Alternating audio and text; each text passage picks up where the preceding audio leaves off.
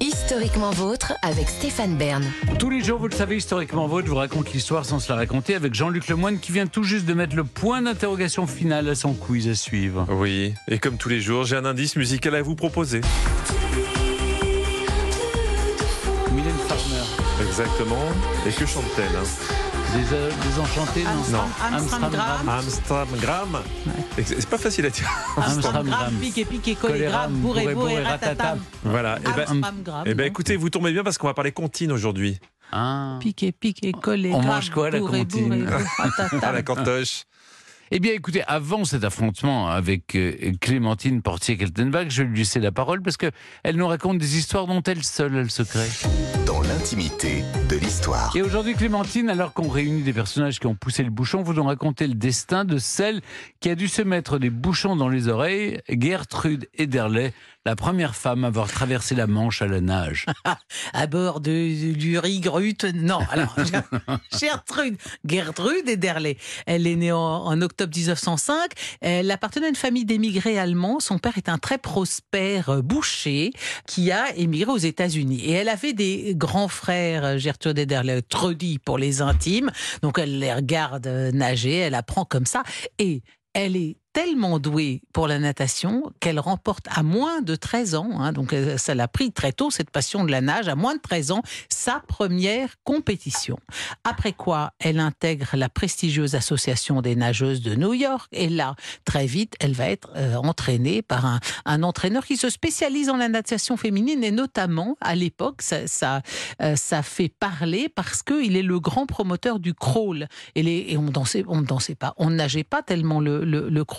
Elle devient une super championne, triple médaillée olympique aux Jeux d'été de Paris en 1924. Et en tout, Gertrude Ederle va quand même remporter 18 records du monde. Donc c'est vraiment la grande, grande nageuse. Mais justement, la traversée de la Manche, ça ne s'est pas encore fait, en tout cas pas par une femme. Il y a différentes femmes qui s'y sont essayées avant elle, notamment, vous vous souvenez, Stéphane, on en a parlé ici même, l'Australienne Annette Kellerman, qui était euh, ex- extraordinaire di- histoire d'une femme qui avait qui portait des, qui avait la polio, elle avait des attelles en fer, elle s'est mise à la natation, elle est devenue une super championne de natation, elle a inventé le maillot de bain, une pièce, enfin bon bref, Annette Kellerman. Et ben Annette Kellerman, très grande nageuse australienne, elle a essayé deux fois de traverser la Manche, 1905-1906, et elle a dû y renoncer. Alors Gertrude, qui est elle aussi une grande championne, se dit bah moi aussi je vais tenter ma chance. Alors elle s'entraîne, elle s'entraîne, elle s'entraîne encore dans la baie de New York.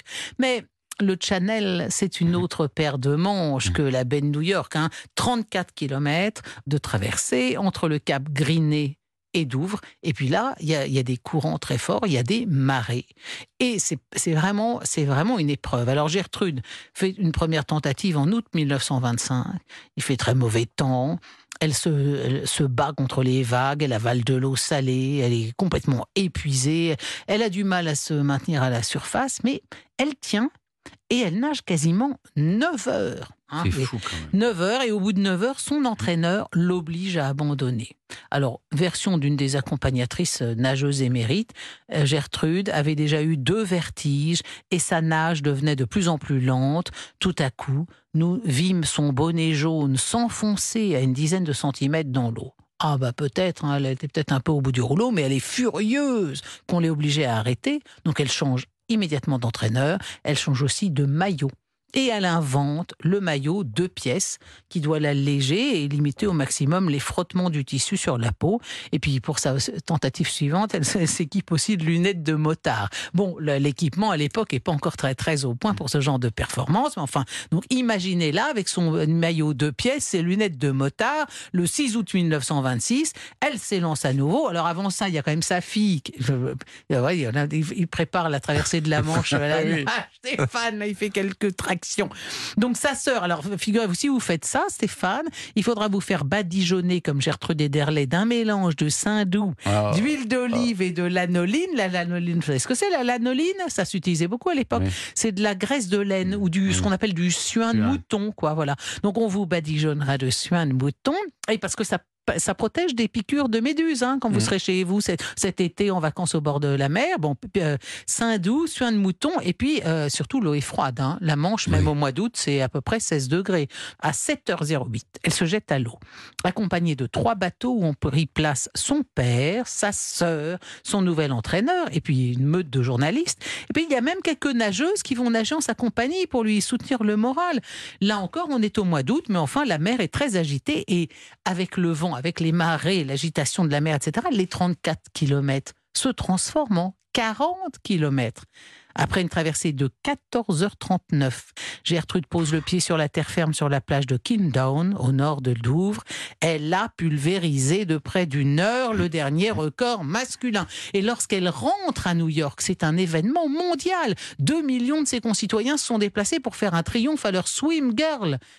Revers de la médaille, c'est qu'elle a, elle a été rattrapée par des problèmes d'oreille. Elle est non. devenue pro- progressivement sourde. Elle avait des oreilles fragiles. et À force de, de- de stationner dans l'eau, et ben, elle, ça l'a rendue quasiment sourde.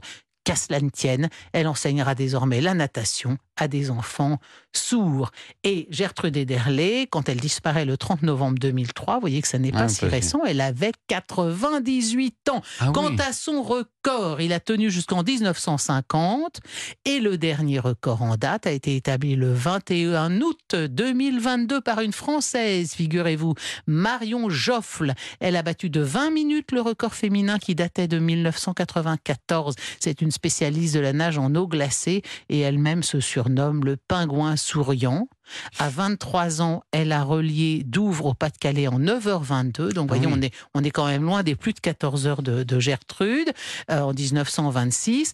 Et elle a fait ça pour récolter des fonds pour la recherche contre Mmh. les cancers infantiles. 5 heures de moins que Gertrude. C'est pas Qui, mal, dit, hein, qui dit mieux? Ben, Je pense qu'on aura la Eh ben- réponse dans deux ans, le 6 août 2026. Ça sera le centenaire de la première traversée de la Manche par une femme, Gertrude Ederle. Et je pense qu'il y aura quelques candidates qui voudront euh, à nouveau battre ce record Pas vous, magnifique. Clémentine? Ah bah moi bien sûr j'y serai. Alors moi je le ferai en piscine. On parce vous que, voyez- soutiendra, Clémentine. Merci.